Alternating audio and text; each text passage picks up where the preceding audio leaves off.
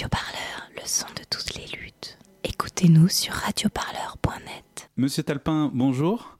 Vous êtes euh, chargé de recherche en sciences politiques au Centre d'études et de recherche administrative, le CERAPS, qui est une unité, une unité mixte de l'Université de Lille 2 et du CNRS. Vous êtes aussi euh, l'auteur de Community Organizing, de l'émeute à l'Alliance des classes populaires aux États-Unis, paru en 2016 aux éditions Raison d'agir. Et c'est grâce à ce livre que je vous ai découvert. Alors, Julien Talpin, qu'est-ce que le Community Organizing? Alors, le Community Organizing, c'est une. euh, pratique politique qui est assez ancienne aux, États-Unis, qui existe depuis les, années 30 et qui vise à organiser collectivement les habitants des, euh, quartiers populaires, principalement des ghettos. Ça a émergé d'abord à Chicago. L'idée au départ, c'est euh, de dire qu'une partie des, habitants de ces quartiers euh, ne se retrouvent pas ni dans les partis politiques, ni dans les organisations syndicales, et donc ils sont euh, inorganisés, donc que leurs intérêts ne peuvent pas être pris en compte, pris en charge par le, euh, système politique, et donc qu'il faut créer de nouveaux espaces, qui sont en fait des, des, associations, dans ces quartiers qui visent à rassembler ces, ces habitants. Ça a été créé au départ par un sociologue, activiste qui s'appelle Saul Alinsky. Et ça s'est depuis fortement euh, développé aux, États-Unis. Il y a euh, plusieurs milliers d'associations qui s'inspirent de, de, de, de, ces méthodes-là. Euh, un des, des, des, plus connus, euh, Community Organizer aux États-Unis, n'est autre que euh, Barack Obama, l'ancien président américain ayant été lui-même dans les années 80 Community Organizer, qui une sorte de travailleur social euh, militant à Chicago, donc dans, dans, les années 80, et ce qui a été le début en fait de sa trajectoire politique. Alors dans votre livre, l'expérience dont vous traitez, c'est Los Angeles. Donc euh, le community organizing en fait a permis de transformer euh, la violence des révoltes urbaines en action collective. Nous en France, euh, il y a ce grand débat dont la deuxième phase d'ailleurs celle des conférences est en cours. Alors ce grand débat est présenté comme l'outil pour apporter sa contribution au fonctionnement de la société. Pourtant, la colère des hommes et des femmes gilets jaunes est toujours là, les manifestations elles se poursuivent et puis, parallèlement, dans certains quartiers populaires, peu d'habitants et d'habitantes se sont emparés du grand débat. Alors pourquoi? Pourquoi est-ce que pour le moment, cela donne l'impression de ne pas fonctionner? Alors c'est un peu tôt pour avoir une réponse définitive à cette question. D'un côté, je pense que ça a quand même fonctionné de par euh, l'ampleur de la participation. C'est quand même une expérience euh, délibérative qui est inédite. Il n'y a jamais rien de tel qui avait été organisé euh, dans le monde jusqu'à présent. Il y a eu près de 10 000 réunions locales qui ont été organisées, 1 million 700 000 contributions environ sur, sur Internet, des conférences citoyennes régionales tirées au sort. Donc une participation numériquement importante. Et en même temps, vous avez raison, euh, on a quelques éléments euh, concernant la sociologie des participants, en particulier aux réunions locales. Et très clairement, euh, les participants ne sont pas représentatifs de la diversité de la population française, et encore moins du mouvement des, des Gilets jaunes. Pour vous donner euh, quelques chiffres, euh, on sait que 75% des, euh, des, participants à ces réunions du grand débat sont des propriétaires, propriétaires de leur logement, alors que le taux en France est inférieur à 50%. Euh, plus de 50%, plus de la moitié des participants à ces réunions du grand débat ont plus de 50 ans. Euh, donc c'est un, une population qui est plutôt âgée, plutôt éduquée, plutôt intéressée par la, la, la politique, qui sont euh, par ailleurs investis dans le milieu associatif, dans des partis, etc. Et donc quand bien même il y a une participation importante, il y a effectivement toute une partie de la population qui n'a pas voulu jouer le jeu. Euh, c'est tout particulièrement vrai pour, euh, pour les, euh, les habitants des quartiers populaires, où il y a eu des débats, mais, mais, mais peut-être pas tant que, que ça. Et puis plus largement, une bonne partie des gens qui, qui ont participé au mouvement des Gilets jaunes ont vu ce grand débat comme un moyen de un peu d'étouffer la colère et de détourner l'attention médiatique des citoyens au-delà des, des contestations des samedis. Quoi. Alors, à votre avis, pourquoi si peu d'investissement de la part des classes populaires et des gilets jaunes euh, euh, pendant ces grands débats? Alors pour les gilets jaunes, c'est, euh, je pense, assez clair. C'est le sentiment que, au fond, il s'agissait d'une manœuvre du pouvoir pour, comme je le disais, détourner l'attention et canaliser la colère et la contestation. Si bien qu'ils ont organisé eux-mêmes leurs propres espaces de, débat via le, vrai débat en particulier. et je crois que ça va continuer. Et donc, euh, voilà, les, deux initiatives étaient en partie concurrentes et contradictoires. Euh, et donc, les, Gilets jaunes, moi, moi j'ai observé notamment en fait des, réunions du grand débat dans le nord de la France où je, je, réside, et il y avait quand même quelques Gilets jaunes qui participaient ici ou là, mais bon, voilà, de façon très très très, très minoritaire. Et, donc, c'est principalement pour des raisons euh, bah, de contradiction politique, je pense euh, qu'ils qu ont déserté ces, ces espaces-là. Pour ce qui est des, quartiers populaires, euh, c'est une question qui est beaucoup plus, euh, beaucoup plus large. Peut-être d'abord euh, interroger la, faible participation des habitants des quartiers populaires au mouvement des, des, Gilets jaunes en tant que tel, bon, qui, est quand même relativement avéré, que ce soit, bon, moi, là où j'ai pu l'étudier dans le nord de la France, mais c'est également vrai en banlieue parisienne, où quand bien même il y a des initiatives, y compris de la part de certains secteurs militants issus des quartiers populaires, je pense notamment au, au comité Adama, qui a essayé d'opérer cette jonction entre euh, les habitants des quartiers et, les gilets jaunes. Ça n'a pas euh, très bien pris. D'un côté, il y a une sympathie, je pense, d'une bonne partie des habitants de ces quartiers pour le mouvement, et en même temps, ils ne s'y investissent que, euh, que, modérément. Une des raisons de, cela, c'est une grande désillusion face à la fois à la capacité de l'action collective à changer les choses, euh, au fond, il y, a cette idée, moi, que j'entends beaucoup euh, dans, les entretiens ou les conversations que je peux avoir avec des habitants ou des militants de quartiers populaires, qu'au fond, euh, on se mobilise bien souvent dans, le désert, en fait, hein, et on est, rarement entendu. Et donc, une, désillusion quant à la capacité de l'action collective, et y compris des manifestations type Gilets jaunes à faire, changer les choses, et plus encore, une désillusion à l'égard des, mécanismes de démocratie participative. Au fond, les quartiers populaires en France ont été, depuis les années 80, un des laboratoires euh, de, développement de la démocratie euh, participative, notamment dans le cadre de, la politique de la ville, de la rénovation urbaine, etc. Et beaucoup d'habitants de, ces quartiers en, sortent et en sont sortis euh, également déçus et désillusionnés, au fond, quant à la capacité de ces espaces à véritablement prendre en compte leurs intérêts. Si bien que quand le grand débat a été lancé au début de l'année, bah, beaucoup d'entre eux euh, ont regardé ça avec beaucoup de scepticisme et euh, au fond euh, on répondait en disant on n'est pas entendu depuis, depuis 30 ans, pourquoi on le serait davantage ici? Et j'ai lu dans certains journaux dans lesquels vous étiez interviewé que la question de l'organisation pouvait aussi avoir eu un impact sur euh, l'investissement des classes populaires, notamment sur euh, la manière de, comprendre les enjeux, pour les personnes notamment qui comprennent peu ou prou le français, euh, pour la manière dont tout ce le traitement médiatique également qu'il y avait derrière. Et du coup, sur l'organisation, est-ce que vous pouvez nous en dire un petit mot? Alors sur l'organisation du grand débat en tant que tel, je dirais que c'était quand même formellement relativement inclusif. C'est-à-dire que euh, tout un chacun pouvait euh, prendre la parole euh, et, s'investir dans, les débats. Après, le truc, c'est que il ne suffit pas d'ouvrir en grand les salles de réunion pour que les gens s'y investissent. Il faut se sentir autorisé à cela. Il faut sentir surtout que, que sa parole sera entendue. Et c'est quand même là que le, que, que, que le bas blesse. Moi, j'ai pu observer également les, euh, des conférences euh, citoyennes régionales donc étaient organisées euh, courant mars et qui reposaient sur des mécanismes de tirage au sort où un échantillon d'à peu près une centaine de citoyens était tiré au sort par dans, dans chaque région pour délibérer au cours d'un week-end sur les, les questions du, du, grand débat. et là, clairement, le recours au tirage au sort a permis d'élargir le cercle et la sociologie des participants était bien davantage à l'image de, la population française. On avait beaucoup plus euh, de, jeunes, euh, d'ouvriers, d'employés, de, gens qui ont des, situations euh, sociales plus, plus précaires également.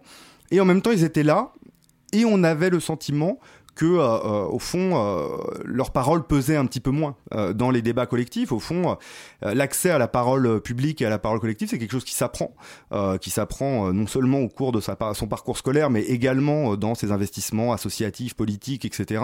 Et donc, une fois de plus, voilà, c'est pas facile à, à, sa première participation à ce type d'expérience de tout de suite trouver, trouver sa place.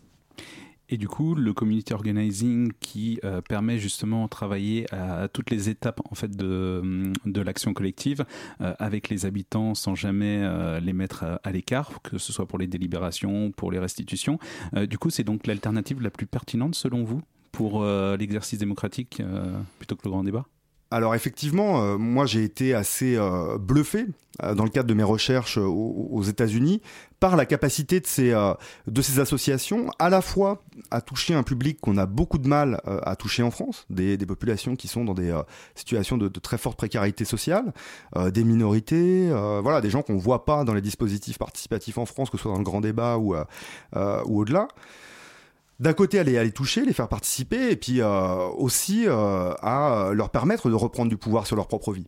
Je crois que c'est là l'élément euh, essentiel, c'est-à-dire que en France, on a beaucoup d'espaces de démocratie participative, des conseils de quartier, des conseils citoyens, euh, des budgets participatifs de plus en plus maintenant, mais euh, bien souvent les gens en sortent déçus parce qu'ils ont le sentiment bah, de, de, de, passer de longues soirées sans que véritablement ça se traduise par une transformation de leur, de leur quotidien aux États-Unis euh, par des mobilisations qui passent aussi davantage par le rapport de force, pas uniquement par la délibération collective, eh ben euh, il y a quand même des avancées sociales relativement importantes qui ont pu être obtenues euh, comme comme cela. Pour ne prendre qu'un exemple, moi j'avais assisté à une, une, campagne qui était menée par une, une fédération d'associations de community organizing en Californie qui euh, avait investi un mécanisme de référendum d'initiative populaire, le fameux RIC, dont on entend beaucoup parler en ce moment et qui est très euh, employé depuis très longtemps en, Californie et ailleurs aux États-Unis.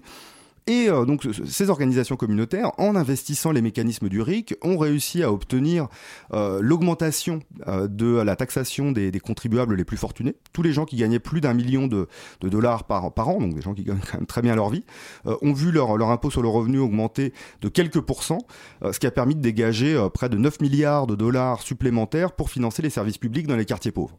Et donc on voit aussi comment ça résonne en partie avec certaines revendications des, des Gilets jaunes, mais ça, ça a été possible à la fois parce que bah, y a eu une mobilisation de terrain très importante assurée par ces associations et qu'en même temps on avait euh, d'un autre côté euh, un espace pour euh, au fond recueillir ces revendications directement via ces mécanismes de référendum. Et donc, effectivement, euh, le community organizing parvient à toucher des gens qu'on ne voit pas beaucoup en France, parvient euh, à obtenir des victoires, à changer leur quotidien. Voilà, 10 euh, milliards de dollars annuels pour financer les services publics dans les quartiers pauvres. Ça fait longtemps qu'on n'a pas vu ça dans nos quartiers en France.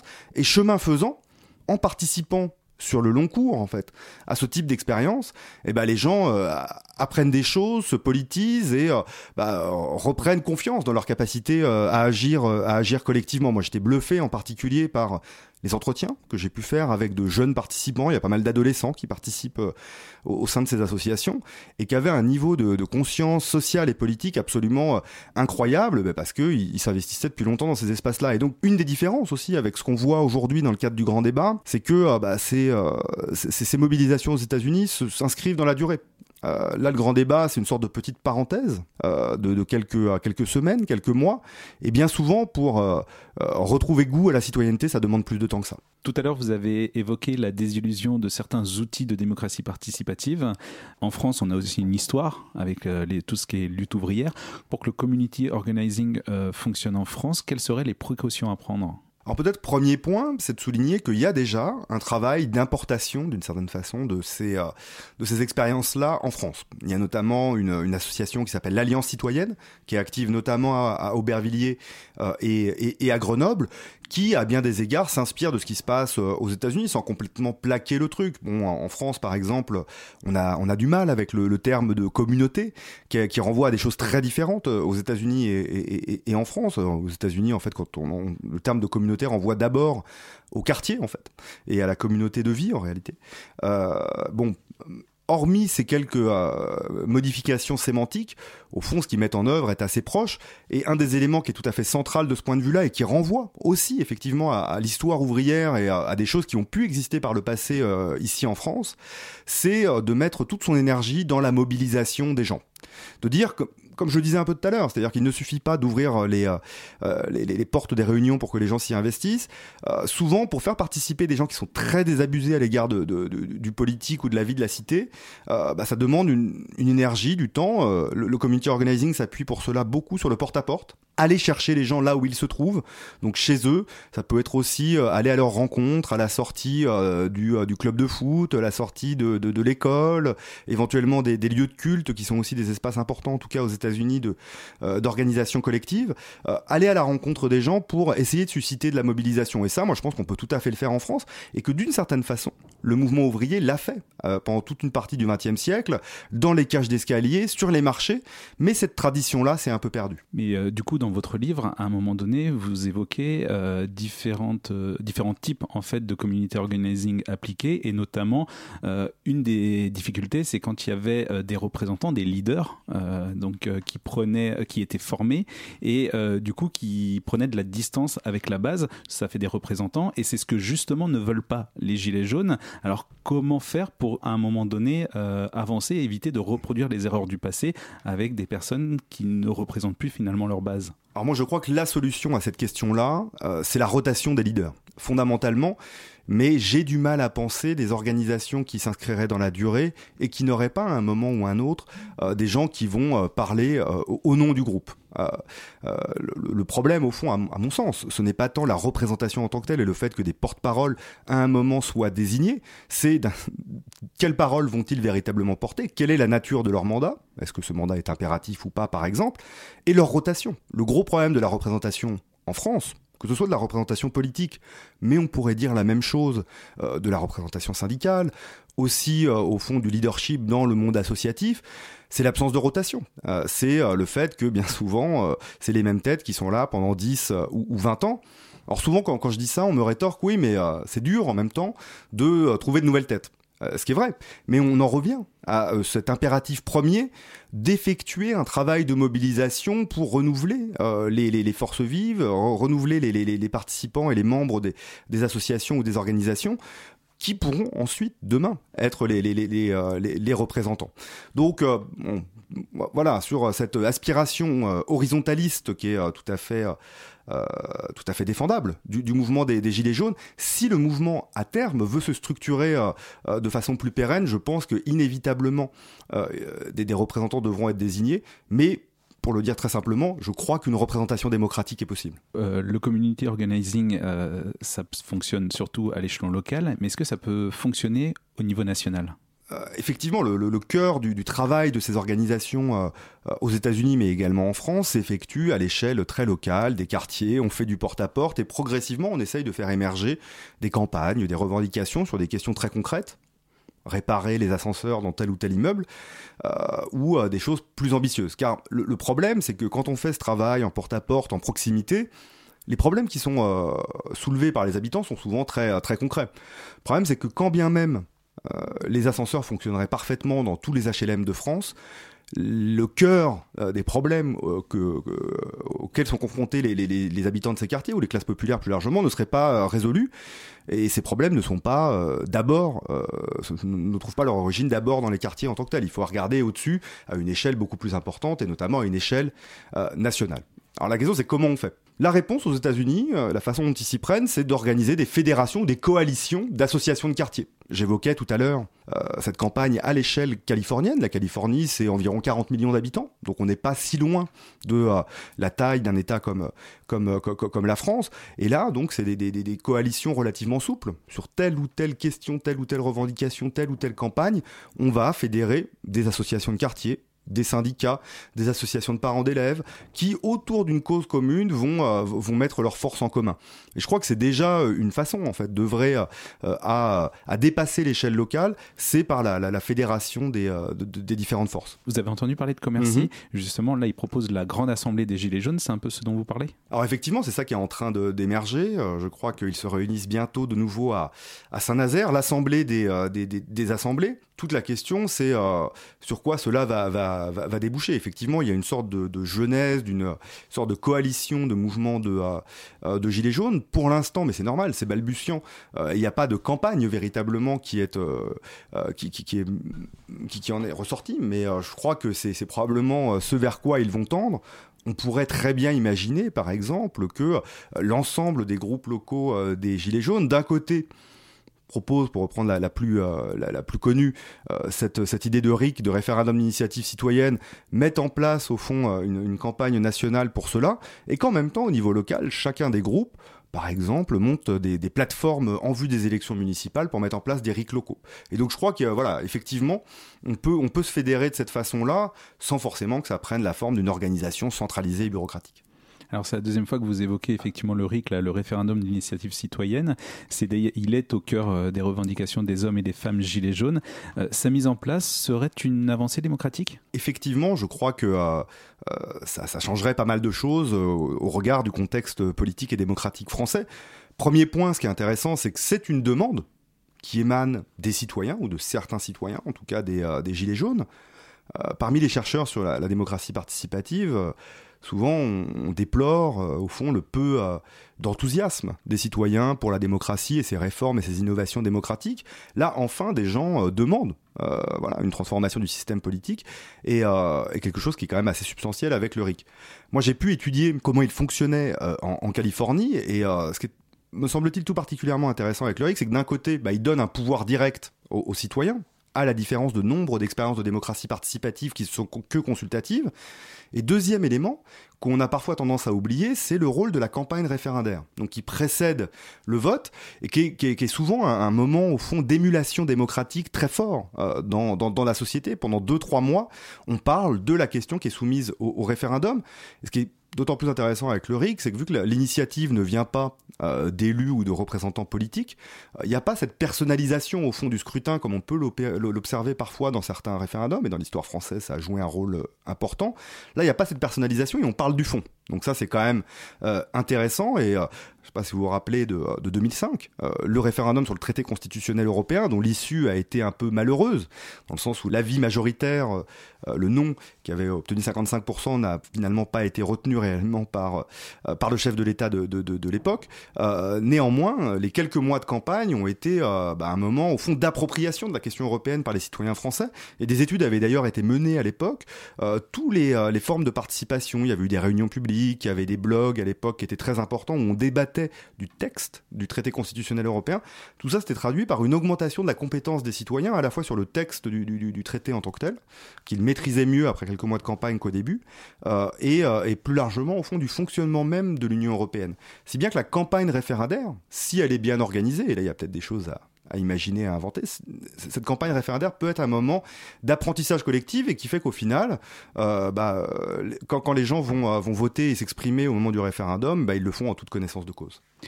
Mais alors, pourquoi c'est si peu développé en France? Je crois que la première raison, c'est euh, c'est la très grande réticence et crainte des élus de, de perdre une partie de leur pouvoir. Parce que là, très clairement, euh, ça se ferait en partie euh, à, leur, dépens, où on aurait un système politique et démocratique qui serait plus, plus collectif et plus équilibré, où on aurait un rééquilibrage de la balance en direction des citoyens. Ça, c'est la réponse un peu, un peu euh, directe.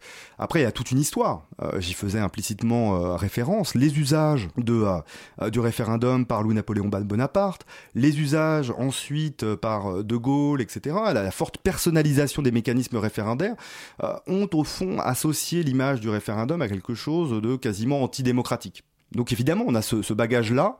Néanmoins, euh, moi je pense qu'il est temps euh, euh, de, de, de, de, dépasser au fond ces, ce bagage historique et d'inventer de, nouvelles, de nouvelles choses, car la, crise démocratique que l'on vit aujourd'hui est très profonde et sans, sans, modification significative de notre système politique, elle ne fera que, qu'empirer. Que, Julien Tapin, vous avez participé à la création de l'Observatoire du Grand Débat. De quoi s'agit-il? Alors effectivement, avec un certain nombre euh, euh, d'universitaires qui travaillent sur les questions de démocratie participative depuis de longues euh, années, on, a, créé cet observatoire avec l'idée que bah, il était important que, que, tout ce, processus puisse être observé en toute indépendance par des universitaires qui, au fond, n'avaient aucun lien avec le gouvernement. Au moment de la création du grand débat, une de nos interrogations était justement le portage de ce grand débat qui, au départ, devait être assuré par la Commission nationale du débat public, qui aura assuré justement cette, cette indépendance euh, et qui finalement, suite à diverses péripéties, euh, n'a pas assuré ce portage. il y a des garants qui ont été nommés, mais euh, des ministres sont également en charge de l'animation du grand débat, ce qui met quand même un, peu le doute sur, sur l'indépendance du, du, du, processus. Et donc nous, on s'est dit, bon bah voilà, il y a quand même quelque chose d'intéressant d'un point de vue démocratique qui, qui se passe, et donc allons observer ce, ce grand débat avec à la fois une volonté d'indépendance, qui nous permettra peut-être ensuite de faire une sorte de de synthèse euh, différente de celle du gouvernement, une sorte de peut-être de contre-synthèse, et puis aussi de ne pas regarder que euh, les espaces du grand débat officiel, mais aussi ce qui se passait en marge. Euh, le vrai débat des Gilets jaunes, par exemple, ou d'autres débats qui avaient lieu à ce moment-là, mais qui ne voulaient pas être estampillés grand débat national officiel, de peur justement d'être récupérés d'une certaine façon par le, le, gouvernement. Et donc on a, on a essayé de regarder au cours de ces trois mois toutes les initiatives qui euh, visaient au fond à débattre collectivement euh, de notre vie démocratique. Quelle est votre légitimité dans cet observatoire? Légitimité, c'est notre notre indépendance. Je pense que c'est quand même très euh, euh très important. On n'a aucun euh, on n'a aucun intérêt direct en, jeu dans l'histoire, si ce n'est d'essayer de rendre compte de la meilleure façon qu'il soit de ce qui se dit. Donc nous, à la fois, on a effectué un travail au fond par questionnaire et donc statistique, justement pour pouvoir dégager un peu quel est le public de de ces débats. un travail d'observation au fond pour essayer de dégager quelles sont les propositions qui ressortent, qui prend la parole, etc. Donc on prenait énormément de notes au cours des des discussions et puis aussi des entretiens ensuite avec des, participants pour essayer de voir un petit peu ce qu'ils ce qu'ils en ce en retenaient. Et donc euh, c'est au fond une légitimité aussi par la la connaissance et le, le, le, matériau qu'on a produit. Alors, on n'a évidemment pas pu euh, observer l'intégralité des débats qui, euh, qui sont déroulés, mais on a une diversité géographique extrêmement importante et donc je crois que ça, ça, ça permettra aussi de probablement d'apaiser euh, le, le, le, le, débat au moment où les conclusions vont être annoncées par le gouvernement, ce qui risque de susciter pas mal de, euh, de discussions et peut-être de déceptions. Alors il y a deux éléments dans votre réponse que, euh, par rapport à cette légitimité. Il y a l'indépendance, mais déjà donc de de qui est constitué en fait cet observatoire? Et la deuxième question, c'est qu'est-ce que vous observez, à quoi veillez-vous en fait? Alors l'observatoire est composé euh, principalement de, de, chercheurs euh, en sciences politiques, en sociologie, en histoire, en philosophie, donc des gens qui ont l'habitude de travailler sur des espaces de démocratie participative assez proches, et donc euh, au fond notre regard est aussi celui-là, c'est de dire quelle est la spécificité du moment qu'on est en train de vivre, quelle est la spécificité du grand débat par rapport à d'autres choses assez similaires qu'on a pu observer par le passé, qu'on appelait à l'époque conférence de consensus, jury citoyen, etc. Donc c'est avec cet œil-là qu'on regarde regarde tout ça. Euh, bon, ensuite, qu'est-ce qu'on, qu'en retient-on pour l'instant? Euh, C'est dur à dire. Euh, au regard de l'hétérogénéité en réalité euh, des euh, des débats selon le lieu où euh, ils sont euh, organisés, euh, c'est très différent. Pour ne prendre qu'un exemple issu de, mes travaux dans la métropole lilloise, on avait d'un côté des débats qui ont pu être organisés par sur invitation par des cercles de la haute bourgeoisie de Marc-en-Barœul, qui est une, des villes les plus fortunées de, la métropole, où bah, on était plutôt sur des discussions sur il faut limiter la dépense publique, ce genre de choses. Et à l'inverse, j'ai observé pas mal de débats euh, à, Roubaix, qui est la, ville la plus pauvre de France, avec 45% de la population qui vit sous le seuil de pauvreté, et où là, à l'inverse, moi j'ai été frappé par euh, l'aspiration à la justice fiscale qui était exprimée par des participants qui étaient quand même assez hétérogènes. Il y avait euh, des gens qui étaient de classe moyenne, mais d'autres de milieux beaucoup plus populaires, des gens qu'on sentait plutôt de gauche, d'autres y compris d'extrême droite, d'autres plutôt centristes. Et tous s'accordaient quand même sur cette idée que euh, il faut euh, davantage euh, taxer les, les, les, contribuables les plus fortunés dans notre dans, dans, dans notre pays et qu'il faut euh, trouver des moyens euh, pour cela, que ce soit le rétablissement de l'ISF, une tranche supplémentaire de l'impôt sur le revenu ou ou une, une, taxation sur l'héritage plus, plus plus important, peu importe. Mais il y, y, a quand même quelque chose qui se dégage assez fortement d'un certain nombre de débats, c'est ce qu'on pourrait appeler en reprenant justement le langage du community organizing, une sorte de verticalisation des sentiments d'injustice quelque chose qui, euh, moi, m'a frappé, c'est que, euh, au fond, bien souvent, ce qu'on observe en tant que sociologue, c'est que euh, pour euh, analyser, expliquer leurs leur, leur difficultés, leurs problèmes, les gens ont tendance à regarder à côté ou en dessous d'eux. Pour ne donner qu'un exemple, moi souvent j'entends dans les quartiers populaires des formes un peu de racisme de certains à l'égard des Roms. Euh, qui sont euh, voilà dans des situations encore plus euh, précaires et qui sont souvent pointés du doigt, y compris par des gens qui eux-mêmes sont dans une situation sociale difficile. Là, au fond, on a très peu parlé de, de, Rome, d'immigration, de réfugiés, etc. On regardait en haut, on parlait des GAFA, de, de, des évasions fiscales, on parlait, on parlait de la répartition des richesses, et ça, c'est quand même relativement, relativement nouveau. Donc, voilà pour un, un, élément qui ressort, par exemple, de ces observations. Mais ça, c'est des choses que, que vous avez observées, mais ma question c'était plus quels sont les éléments auxquels vous êtes attentif pour mmh. voir le fonctionnement démocratique à l'intérieur même de ces débats?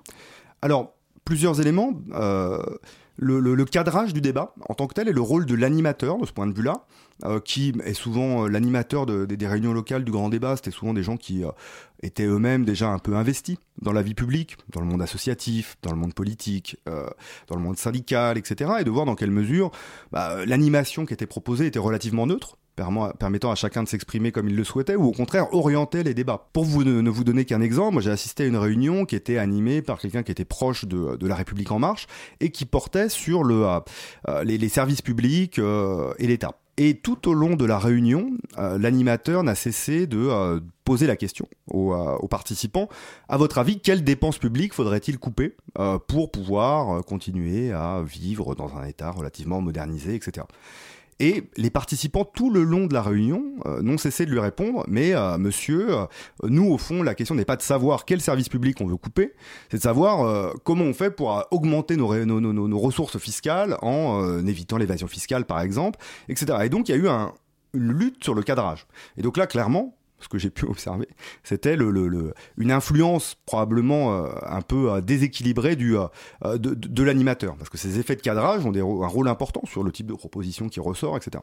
Autre chose que l'on regarde, c'est la circulation de la parole. Est-ce que euh, véritablement euh, tout un chacun peut, euh, peut, peut l'apprendre ou est-ce que quelques participants, souvent les plus habitués à ce type d'arène, dominent les débats en prenant beaucoup plus fréquemment la, parole de d'autres ou est-ce qu'à l'inverse, elle, circule assez largement? De ce point de vue-là, honnêtement, par le respect d'un certain nombre de règles, notamment le fait que euh, on ne pouvait pas parler plus de deux ou trois minutes. La, la, parole a plutôt bien circulé, euh, chacun pouvant, euh, pouvant la prendre, et il n'y a pas eu d'effet de, de, domination discursive trop, trop, trop, trop important. Et donc, effectivement, c'est sur les modalités de la circulation de la parole que beaucoup de notre attention se concentre. Julien Talpin, merci. Euh, je rappelle que vous êtes euh, chargé de recherche en sciences politiques au Centre d'études et de recherche administrative, le CERAPS, qui est donc une unité mixte de l'Université de Lille 2 et du CNRS, et que vous êtes aussi l'auteur euh, du livre Community Organizing, de l'émeute à l'Alliance des classes populaires aux États-Unis, paru en 2016 aux éditions Raison d'agir. Merci. Radio Parleur, le son de toutes les luttes. Écoutez-nous sur radioparleur.net.